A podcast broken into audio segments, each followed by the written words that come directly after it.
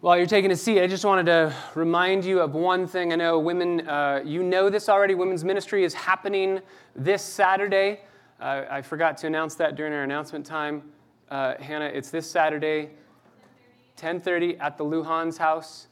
You guys are going to be studying through meditation, uh, what biblical meditation looks like, what it is, and why it's necessary.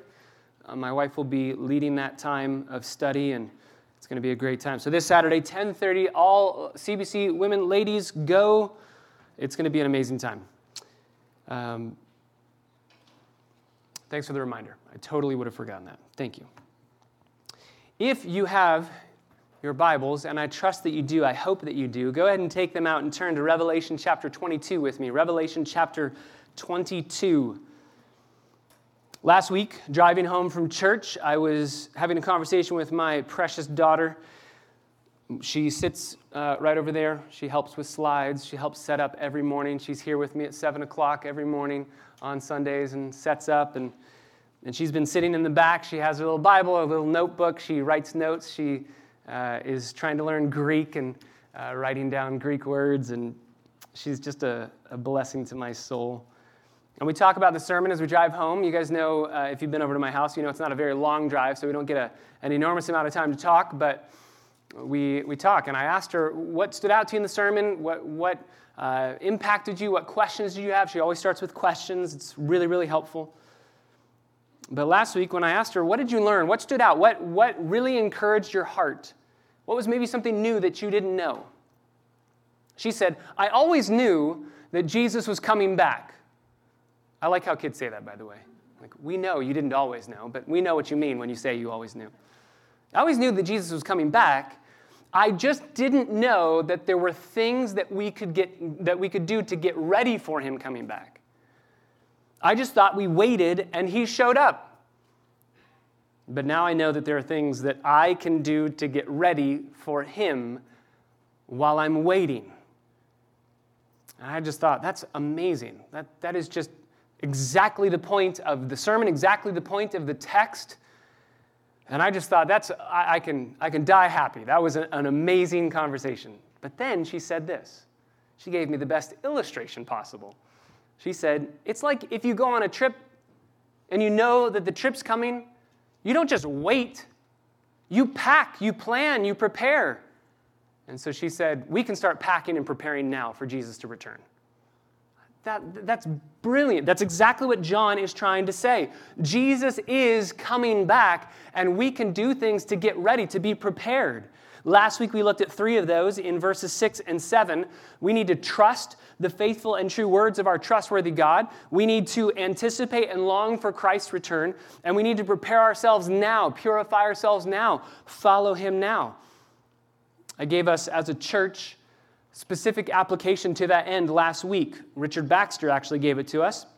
He said, meditate on heaven 30 minutes a day. And so we just said, hey, let's, let's bring that back to just 10 minutes, find a passage, find a verse, dive in, meditate on the second coming of Christ, meditate on the return of Jesus and on the glories of heaven just for 10 minutes a day last week. And I, uh, we got to talk about it a little bit at our uh, dinners for eight on Friday night, how that's been going for one of the families in our church. I, I wonder for you, what was this week like if you lived that out? Meditating on heaven, longing for heaven. I wonder how it changed your heart, your affections, your, your living. I wonder how it changed you.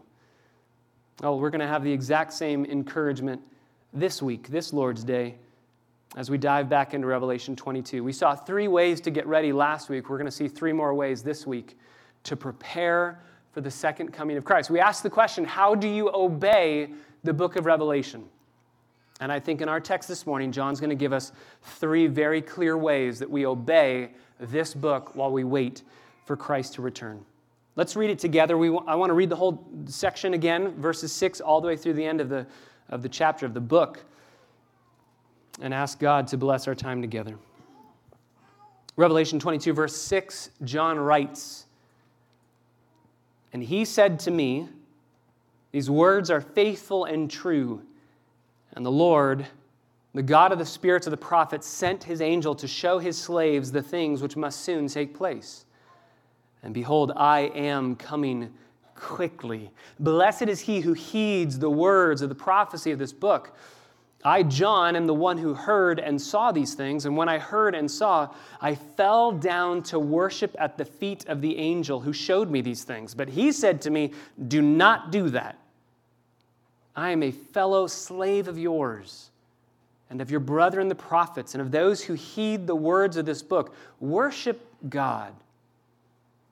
And he said to me, Do not seal up the words of this prophecy of this book, for the time is near. Let the one who does wrong still do wrong. Let the one who is filthy still be filthy. Let the one who is righteous still practice righteousness. And the one who is holy still keep himself holy. Behold, I am coming quickly, and my reward is with me to render to every man according to what he has done. I am the Alpha and the Omega, the first and the last, the beginning and the end. Blessed are those who wash their robes so that they may have the right to the tree of life and may enter by the gates into the city. Outside are the dogs and the sorcerers and immoral persons and murderers and idolaters and everyone who loves and practices lying.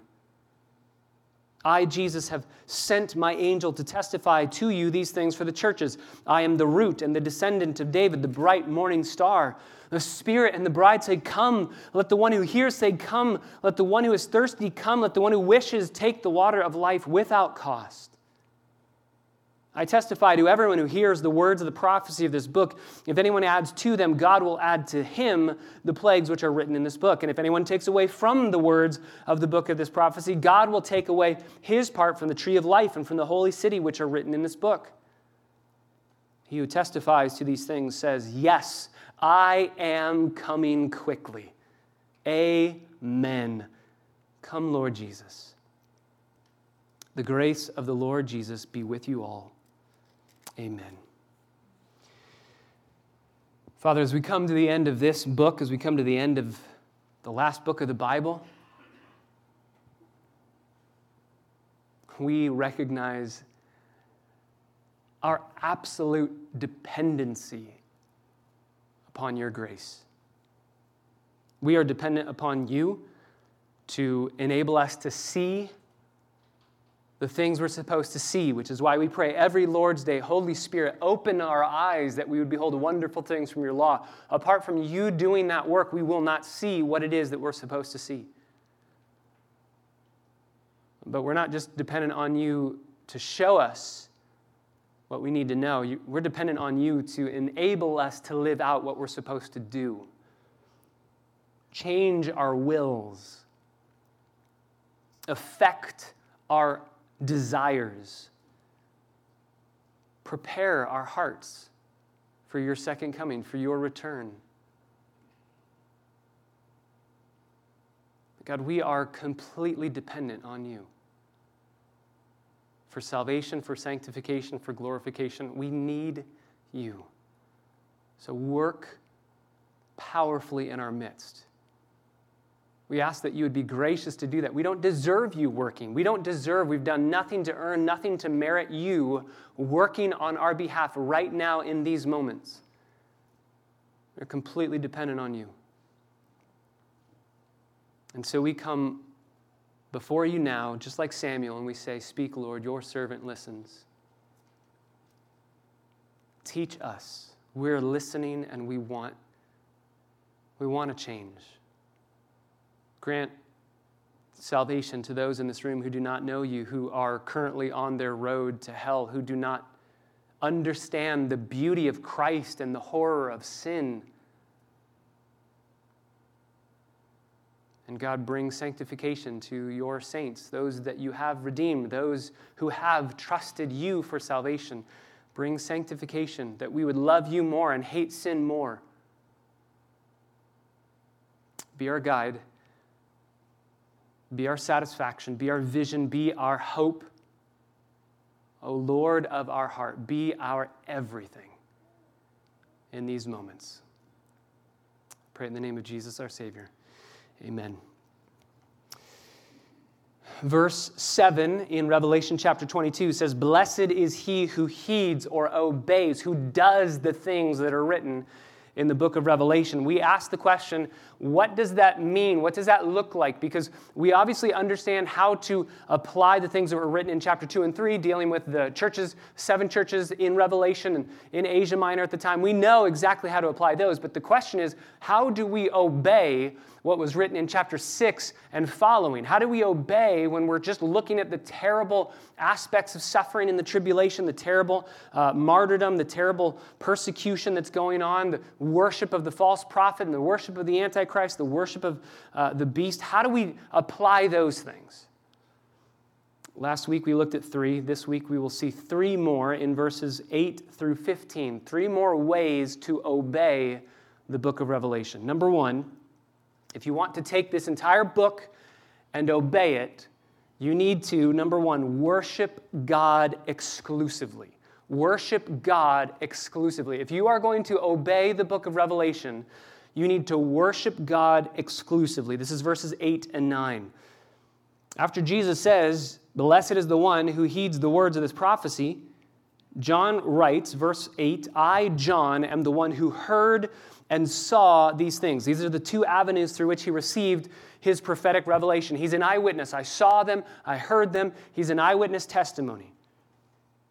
And he says, When I heard and saw, I fell down to worship. It's that word proskuneo in the Greek, that word to fall down in submission, in homage, in worship before someone. But he did it before an angel. He falls down at the feet of the angel who showed him all these things, and he starts to worship the angel. But the angel says, Do not do that. Don't do that. Don't worship me. That's a command. Don't worship me. Why is that command so strong? Because an expression of misdirected worship is a sin an expression of misdirected worship, however sincere that worship is, if it's not pointed in the right direction, it's sin. John had the proper response. When he hears everything that he's been hearing, sees everything he's been seeing, you just want to cry out, worship God and fall down at his feet and worship him. He had the right response, just not directed properly. His worship was sincere, but sincere worship that's directed at the wrong person is sincerely wrong worship. And so John is told by the angel, don't do that. This is, by the way, the second time. You remember the first time, chapter 19, verse 10, that John fell down at the feet of an angel and started to worship the angel. Uh, maybe he, he thinks that it's Jesus because of the glory. Maybe he's just so caught up in what's going on, he just doesn't know what to do. But this is the second time that we've had an angel say to him, Stop, don't do that. Worship God, don't worship me. And this is helpful and instructive to us this morning. This helps us see that regardless of your spiritual experiences, regardless of your maturity in the faith, we're talking about John, the Apostle John. Regardless of your spiritual maturity, you are never far from idolatry. You're never far from just bowing down and worshiping something that you were never supposed to worship. You're never far from making a shipwreck of your faith. You're just one worship away, one act of worship away from making a shipwreck of your faith. That's why the angel says so quickly Get up, don't worship me, worship God. Don't worship me. Why? Verse 9 I'm a fellow servant of yours, literally in the Greek. I'm a fellow slave. I am a, uh, remember the, the Greek word doulos is our word for slave. I'm, I'm a slave just like you. And then uh, the, the prefix to that uh, synonym, where we get synonym sin or soon, uh, together or like. Uh, synonym is a word that has two similar meanings. Uh, I am a sin doulos with you. I am just like you. I'm a slave like you. Don't worship me. Don't worship me. John gives us an example here through this angel that the first way that we are to respond as we've heard this book taught, preached, as we've meditated on it, is to worship God exclusively. Only worship Him, but do it now. Do it urgently now. Don't waste your life worshiping something else or stopping in worship of, Lord, of the Lord. Feast on the Lord now. Feast on Him for who He is and for what He's done in the book of Revelation. He's a lion like lamb. He's a lamb like lion. He's our Savior. He's a judge. He's a conqueror. He has the sword of truth coming from his mouth. Worship Him. Find your satisfaction in Him alone. And this will prepare you to meet Him face to face on that last day. Just think about how many people, I've been reading through some biographies of uh, people who were martyred for their faith during the Protestant Reformation. And many of them, as they are being burned at the stake, are singing songs. They're worshiping God. I just think how amazing is it that the last act that they do on earth here is exactly the same as the first act that they will be doing in heaven there. We've lost many loved ones over the course of these last two years. And I know that there are some in this room who were with their loved ones as they were passing away from this life into the next. And they were doing so with, with worship music playing, they were doing so with songs around them, glorifying the Lord and saying, God, we worship you alone. And as they closed their eyes in this life, worshiping the Lord. They open their eyes in the next life, worshiping the Lord, seeing Him face to face. How do you obey the book of Revelation and how do you prepare for the return of Christ? You worship God exclusively. Number two, you proclaim God urgently. You proclaim God urgently. Don't just worship Him exclusively, but proclaim Him urgently. This is verses 10 through the first half of verse 11. The angel says, after saying, Worship God, don't worship me. I'm just a fellow slave of yours. Worship God. I'm just a fellow slave like you of Christ. Worship him. Then he says, verse 10 Do not seal up the words of the prophecy of this book, because the time is near. It's almost as if John is wrapping up. You can see him with his little pen writing down, and kind of going, we got to the end, the visions are done, the, the prophecies are over, let's start wrapping it up, seal it up. And the angel says, no, no, no, don't seal this up, send this out. Proclaim this. Why? Because the time is near. That's exactly what John had written in chapter 1. The time is near. What is the angel saying here? We don't have time to turn there, but just write down Daniel chapter 12 in your notes, or you can write it down here in verse 10, write down Daniel chapter 12. We've said so many times over the course of our study in the book of Revelation if you know and understand Isaiah, Ezekiel, Daniel, and Zechariah, then Revelation just unfolds. It makes total sense. It's not as tricky as most people think it is if you come from an understanding of what the Old Testament prophesied about the end times. If you don't understand those books, then yes, it's going to be a little bit more tricky. But if you understand those books, there are going to be so many images and words that are ringing in your mind and your heart as you come to Revelation. And here is one of those. When the angel says, Do not seal up the words of the prophecy of this book, that's exactly what an angel told Daniel in Daniel chapter 12. Only the angel told Daniel, Seal up the words of this prophecy, don't let them go. Seal them up because this is for another people group. This prophecy that I've given to you, Daniel, it's for another time. There's ages, there's epochs that have to come before these prophecies are fulfilled. So seal it up, it's not yet time. Daniel, it seems like he kind of argues a little bit. Like, no, you, you don't understand. This is such good prophecy. People need to know this. And the angel says, just do what God says. It's always the best. I think the angel here in Revelation 22 wants us to have Daniel 12 ringing in our minds. Daniel 12, seal up the book because the contents are for others. It's not for you now, it's not for your generation now, it's happening later. Revelation chapter 22, don't seal up the book because the contents are for you right now. The contents are for you right now. That's why he says, the time is near quickly. It's approaching quickly in the sense that we are in the last days. We are in the last age, the last epoch. There's nothing that has to happen between us and Jesus coming back. We're there. We're in the last days. The age has already dawned. And so the angel says, Don't seal it up, proclaim it. Proclaim it. Let it thunder through your churches, through your communities, through your workplaces. Let it thunder that Jesus is coming back.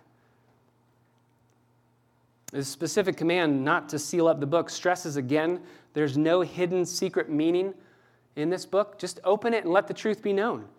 If the truth in this book is not clear, if you need some esoteric, mystical interpretation to understand it, if it's not just clear on its own, then this command makes no sense. Open it up. Don't seal it. Let people read it so that they can know.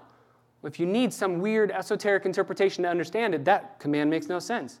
But if the plain, normal understanding of the words of Revelation convey the meaning that God absolutely intends and you can understand it, then this command makes sense. Open it up. Let the people know. Let the people know. Revelation doesn't say seal it up, it says proclaim it. Live like these truths change your life. Don't be afraid of this book. I pray one of the results of this study through Revelation is that you're, you're less afraid of this book. Sure, there are things that we can't fully understand, and that's okay because they are all yet to come. There are things that are yet to come. But we can totally understand the point of this book. That's not fuzzy at all. So open it up and proclaim it.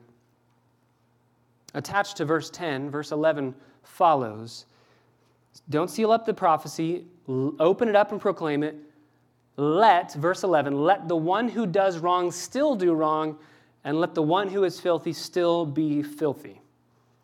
Now, this is probably the strangest verse in Revelation.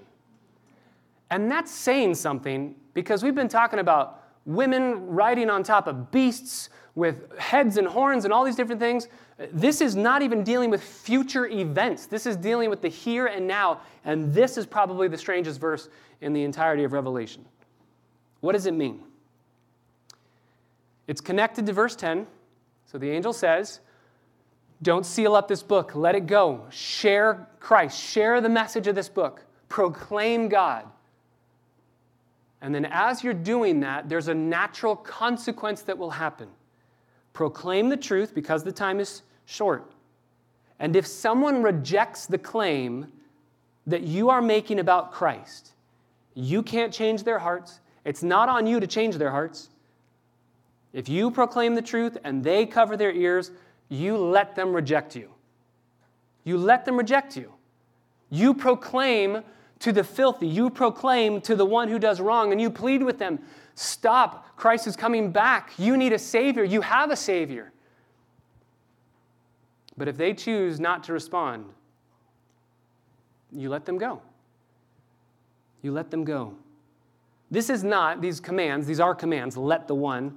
These are commands, but these are not commands of like uh, volition. Do this, please do this. These are commands of permission. They're imperatives of permission, not imperatives of volition and command. In English, we would say in grammar that this is a let of withdrawal instead of a let of positive exhortation. It's an imperative of allowing but not asking them to do this, commanding them to do this. Let me give you an example. If I say to my kids, which I've done on several occasions, hey, it's cold outside, you, you need to bring a jacket. You need to bring a jacket. And they say, I don't think it's that cold, Dad. Uh, look, if the sun's out, we're okay, we'll be fine. They're at an age now where it's, it's good, it's right, it's appropriate for me to say, see how that goes for you, right? I wouldn't do that when they were young, right? This isn't negligence. Like, I'd put the coat on my baby, but, but now we're at a place where they need to know hey, dad knows what he's talking about, and you need to understand why I say the things that I say. So if I say, put on a jacket, that's a command. You need to do this, it's cold outside. If they say, uh, I don't think I need to, if I say, well, go outside and see how it is, go outside and try it out your way. I'm not saying I want you to disobey me. I'm allowing them, see how that goes for you. I'm allowing, it's a, it's a command, go outside, but it's a command of permission. I'm allowing it. I'm saying you can do it, see how it goes. That's the command here.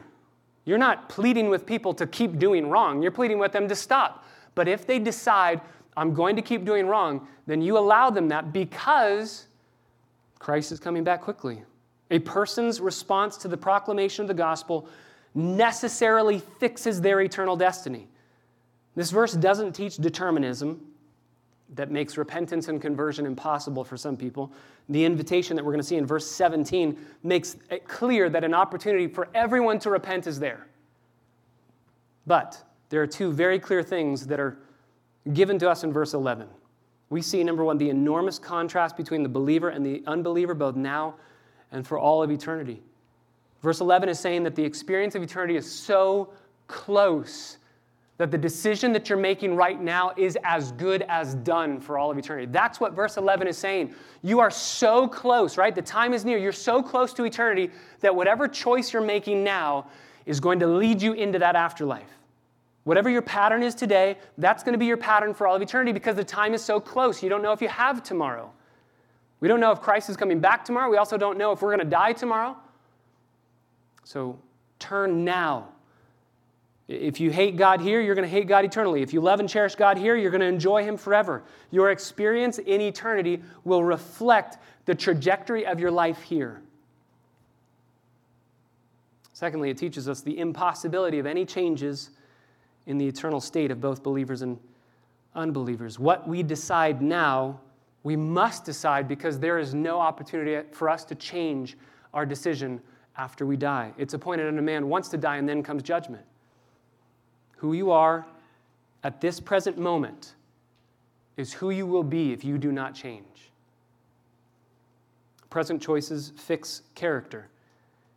And this verse is saying, because the time is so near, if you are living in sin now, you're going to be living in sin forever. The time is so close. There's urgency here. The afterlife isn't a time for choosing. There is a time coming when change is impossible. And your present choices and character will seal permanent character for all of eternity. Eternity is a time for reaping what we have sown, for experiencing the consequences of our choosing. As one pastor said, you will not be choosing to lie down when it is impossible to stand up. There's a day coming when you won't have a choice. And so, verse 11 says, Proclaim God urgently because there's a day coming when you have no choice to change. Change while there is still time. Plead with people around you to repent and be reconciled to Christ while there is still time. Worship worship God exclusively. Proclaim God urgently. If you want to obey revelation, worship God exclusively and proclaim God urgently. Finally, number three, if you want to obey this book and prepare your hearts for the coming of Christ, number three, obey God joyfully. Obey God joyfully. So, verse 11 gives us at the beginning a very dire warning to non believers change because there's, a, there's coming a time when you will never be able to change. But there's an encouragement to believers at the end. Let the one who is righteous still keep on practicing righteousness. Let the one who is holy still keep on practicing holiness. Do this. Keep on living in this. If you love Christ, keep on pursuing Him. Don't let off the gas pedal. Don't press cruise control. Keep on going for the exact same reason as the non believer would stay in their own sin. You keep on going because the time is, is near. Christ is coming back. Our master is about to return. Keep on going. Literally in Greek, it's in a middle voice. It's a command that's in the middle voice, which is do this to yourself. Uh, active voice, you would say, I hit the ball, I'm doing the work. Uh, passive, the ball was hit. Middle voice is, I hit myself. It's, you're doing this to yourself. So keep yourself righteous, keep yourself holy. Live a pure life. Don't let off that gas pedal. This is what we saw last week in 1 John chapter 3. Everyone who has their hope fixed on the return of Christ purifies himself just as he is pure.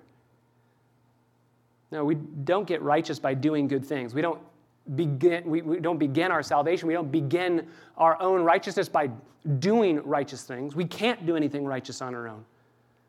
But once God saves us, once God takes those, those good deeds that we used to do, but they were just filthy rags, once we, once we take our pockets, we open them up, we turn them out, we say, I'm poor in spirit. I've got nothing to offer you, God. I am bankrupt morally. I'm not going to get to heaven because I'm a good person. We just had this conversation as a family in the car yesterday. We are talking about heaven, we're talking about death and dying, we're talking about heaven and hell. And, and I asked my sons, How do you get to heaven? And they said, Trust Jesus alone. And I said, Yes. Like, this is like brownie points for parenting, right? I'm just like, This is amazing. And Tyler goes, And try your best. And I, I said, No. I said, What do you mean, Ty? And he said, Well, you want to obey God. I said, Oh, absolutely. We want to obey God. But can obeying God get you into heaven? And he just, the most confused look for Tyler. No? And so we walk through the gospel. We walk through this very passage of the reality of getting into heaven is not our effort. We don't do anything to get into heaven. We can't earn heaven. You can try to be a nice person, a good person, but ultimately you have to be perfect if you're going to get to heaven on your own. You have to be perfect, and all of us know we're not perfect. If you've ever felt guilty or felt shame, that tells us we're not perfect, right? We know we're not perfect. So if we're no longer perfect, we have zero hope of getting into heaven on our own, how do we get to heaven? We plead for the perfection of another. We say, Jesus, I cannot get to heaven on my own. I need you and your righteousness placed into my account. My only hope, my one righteousness. I have no other hope apart from you. Will you please give me your perfect record of righteousness and take my sin upon yourself, punished at the cross, in my place, condemned? He stood. Will you do that for me? And knowing that He has, based off of the Word of God, I trust you. I trust in that sacrifice, not my own goodness, not my own righteousness. I trust that sacrifice. So let it be clear you do not do good works to get saved. Works do not save you. But once you are saved by Jesus Christ Himself alone, you get to work. You don't work in order to get saved. You work because you've already been saved. You don't work and you don't live out righteousness because you want to earn God's love. You work and you live out righteousness because God has already lavished His love upon you. If you're given the gift of righteousness, as Ephesians chapter 2, verses 8 and 9 say it's a gift, it's the grace of God, it's not a result of works that no one would boast. If you've been given that gift of grace, Ephesians 2:10, we are his workmanship, created in Christ Jesus for good works that he prepared beforehand for us that we would walk in them. So we work, but we work only because he did the work at the beginning. He started the work. He's helping us in the midst of the work. Philippians chapter 1 verse 6, he will finish the work himself. He who began that good work in you will complete it. So here, verse 11, if you want to prepare yourself for the second coming, if you want to obey the book of Revelation, you're going to keep on obeying God joyfully. Why? Verse 12 Behold, I'm coming quickly, and my reward is with me. My reward is with me. He's coming back to reward you. If you are a believer in Jesus Christ, He's coming back to give you rewards. We talked about this uh, a few months ago about the, the beautiful doctrine of the rewards in heaven that we will receive. Believers will be rewarded. Good works that we've done in the name of Christ, only because He gave us those good works to walk in beforehand, those last for all of eternity. Our sin will just be uh, a record of debt, burned up, gone, canceled. And then everything else that's just wasteful, it's that wood, hay, and stubble, burned up. It's just pointless. But he is coming back to reward us. This is Hebrews chapter 12, or Hebrews chapter 11, rather, when God says, Without faith it's impossible to please me.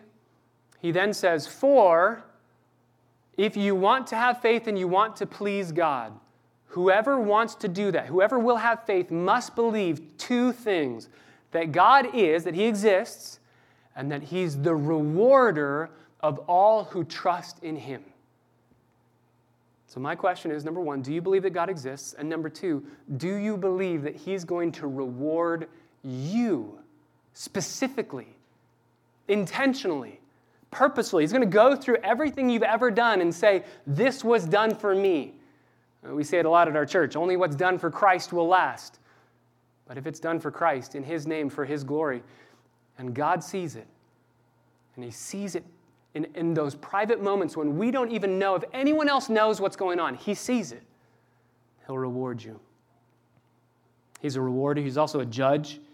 He will render to every man. Look at how comprehensive his judgment will be. He will render to every man, every person without exception according to what you've done, to what you've done. It corresponds to your deeds, your words, your thoughts, your actions. You will not stand before Jesus on the basis of what your family believes. You will not stand before Jesus on the basis of what they think or what they've done.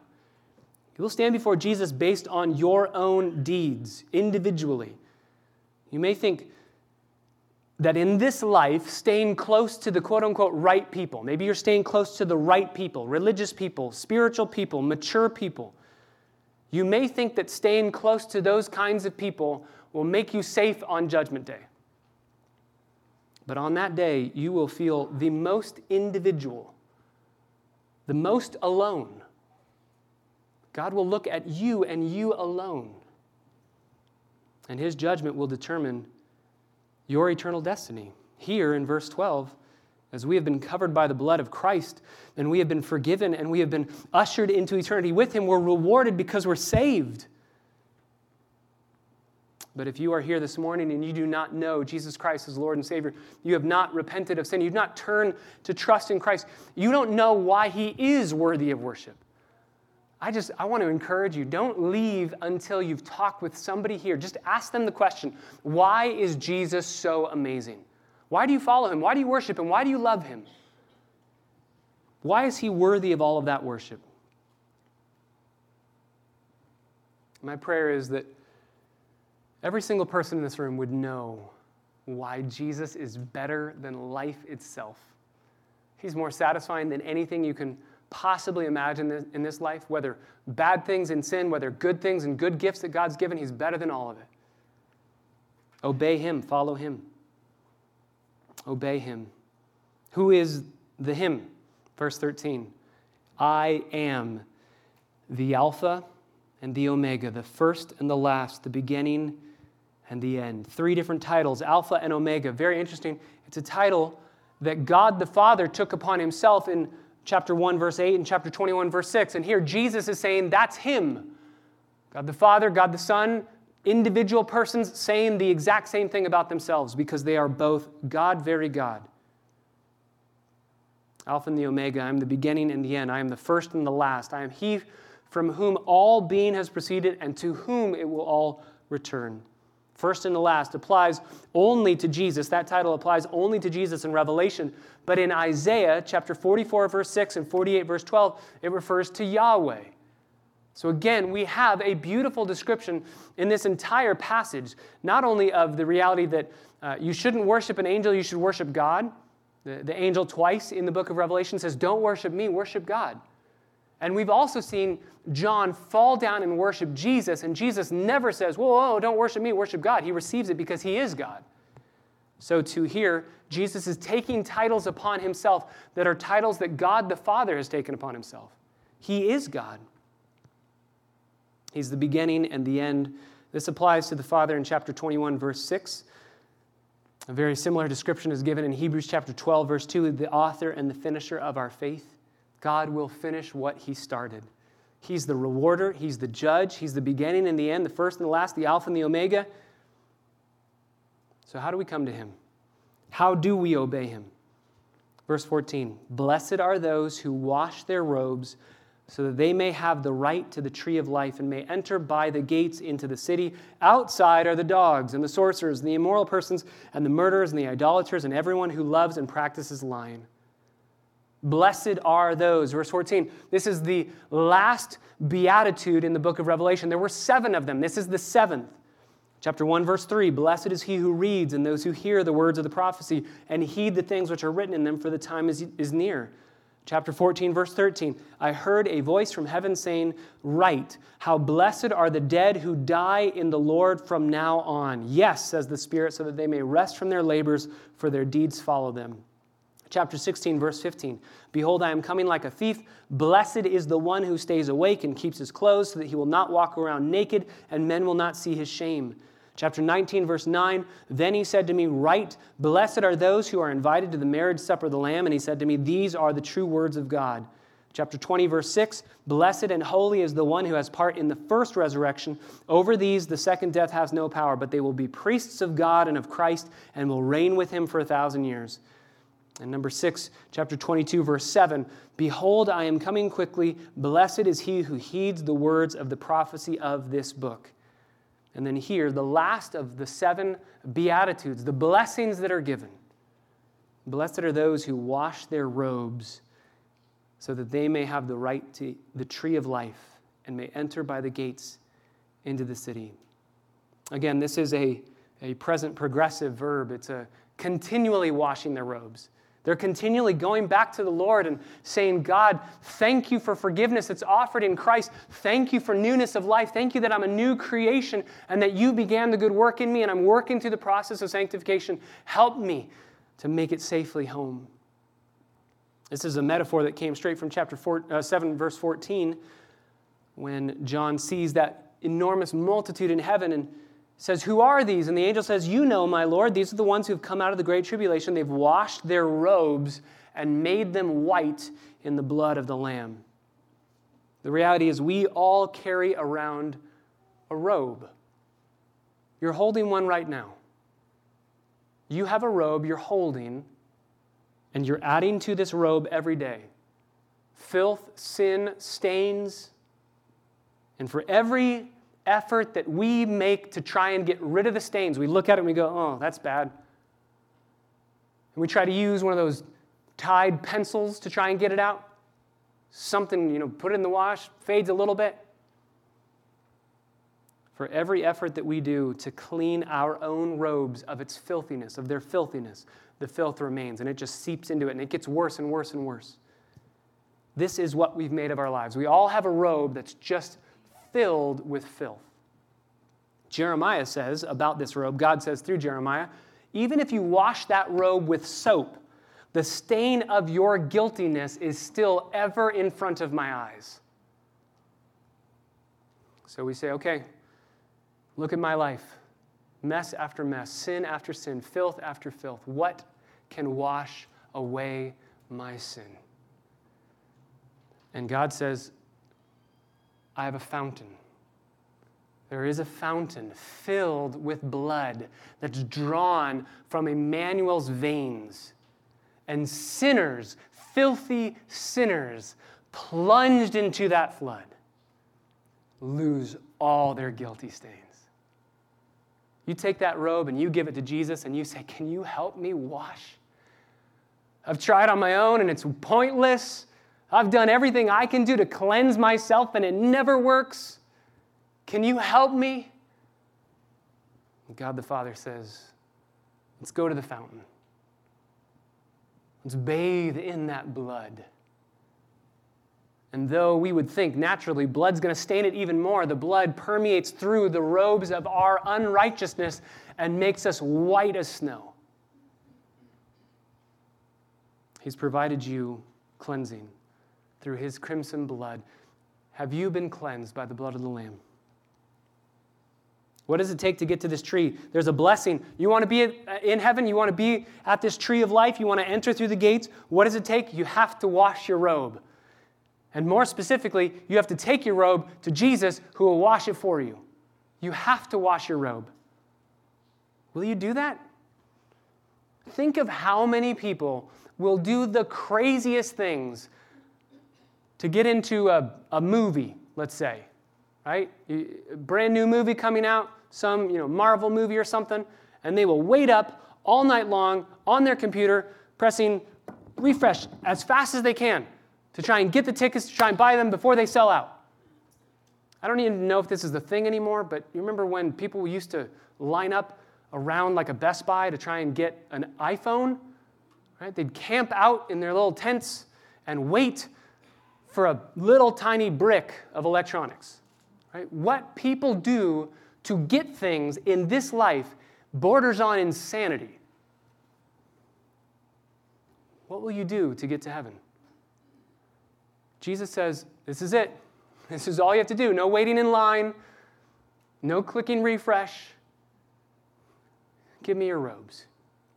Stop trying to cleanse yourself. Stop trying to be good enough. Give me your robes. Let me change you from the inside out and give you eternal life.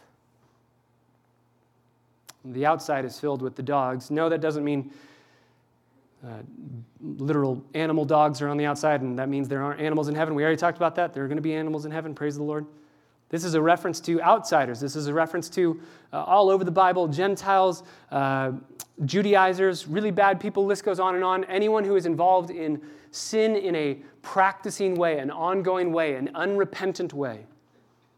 And they love, at the end, lying and practicing lying, specifically those who loved worshiping the Antichrist and lying about the truth of who God truly is. How blessed are those who wash their robes. Come to Jesus today. Know that your robes have been washed in the blood of the Lamb. Knowing that Jesus is coming back soon, we obey the book of Revelation by number one, worshiping God exclusively. Number two, proclaiming God urgently. And number three, obeying God joyfully, which, if you understand what those three aspects are, they're all really one reality together. They're three aspects of one reality. If you understand who God is rightly, you will not be able to contain your love for Him. You will worship Him the way you're supposed to worship Him because of who He is and because of what He's done. And if you worship Him and Him alone, you will not be able to help yourself but share Christ. You won't be able to contain your love and excitement for who God is and for what He has done. And if you are loving others by sharing Christ, and if you're loving Christ and finding your greatest satisfaction in Him, then you are going to obey Him joyfully. If you love me, you will keep my commandments, Jesus says. Conversely, if you're struggling in one of these areas, you're going to struggle in all of them. If you find in yourself, if you're listening to this message and you're looking through those three aspects and you say, I don't even remember the last time I shared the gospel with somebody, then I can tell you biblically, you're not obeying joyfully because God tells us to share the gospel, and you're not sharing the gospel because you're not worshiping Him exclusively. There's something in your heart that is finding satisfaction somewhere else. And so you're saying, mm, I mean, God's great and all, but I don't really need to tell everybody around me about that. Instead of, if you truly love Him, and you love Him more than anything in the world, you will not be able to contain your excitement about telling others, though I was lost, now I'm found. Though I was blind, now I see. You have to meet Jesus. So, my question to you this morning as we wrap up number one, what do you tend to find your satisfaction in other than Jesus? If we're called to worship God exclusively, I don't think that you and I have any propensity to worship an angel. I don't think that's necessarily our struggle. I haven't fallen down at the feet of an angel and worshiped him, and the angel says, Get up, don't worship me, worship God. That's not happened in my lifetime, and I don't really ever expect it to. But I bow down and worship things all the time that are not God. Usually, they're really good things, good gifts that God has given, but they're not God and God's gifts make terrible gods. So, can I just ask you, be honest? Where do you go to find satisfaction? And I can also tell you, probably the, the best way to figure out where you go to find your satisfaction, figure out what you tend to evangelize about the most. We all evangelize, everyone is sharing a gospel. You're telling people what is worthy of their affections, what's worthy of their love, what's worthy of their devotion, their excitement. We're all evangelizing. Maybe it's something related to sports, or something related to video games, or something related to uh, movies, or something related to relationships of marriage and love and intimacy. We're all evangelizing about what we love the most. So if you're not evangelizing about Christ, my guess is that He's not your highest affection. So, what do you find satisfaction in other than Jesus? What do you tend to speak most often about? What do you need to talk about when you don't need to talk about anything? When you don't have anything you have to say, what do you usually say? That's what you're probably finding joy in and satisfaction in. What's the lens with which you see everything? Do you see all of God's commands as good for your greatest good and for His greatest glory? Do you delight to image Him to the world? We say this often in my family, we say this often at CBC. God makes every rule that He makes to keep you safe and to make you happy. He truly does. He knows how life works best. He invented it. And so he's not making rules saying, hey, I know that this is really fun to do, but I'm just a cosmic killjoy and I'm going to say no. He makes every rule that he makes to navigate us through life to total joy and blessedness, right? Psalm 1 How blessed is the man who doesn't walk according to the counsel of the world, but walks according to and delights in the law of the Lord.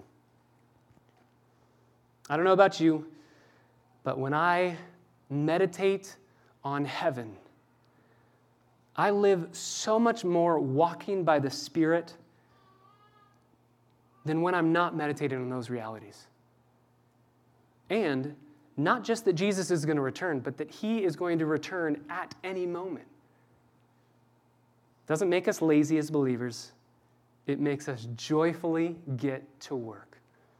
So, how do we obey revelation?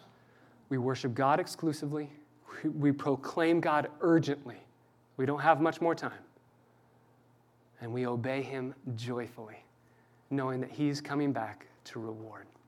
Father, we thank you so much for our time in your word this morning, and really in culmination, it leads us to worship you not only through the preaching of your word, but to worship you through the singing of your word.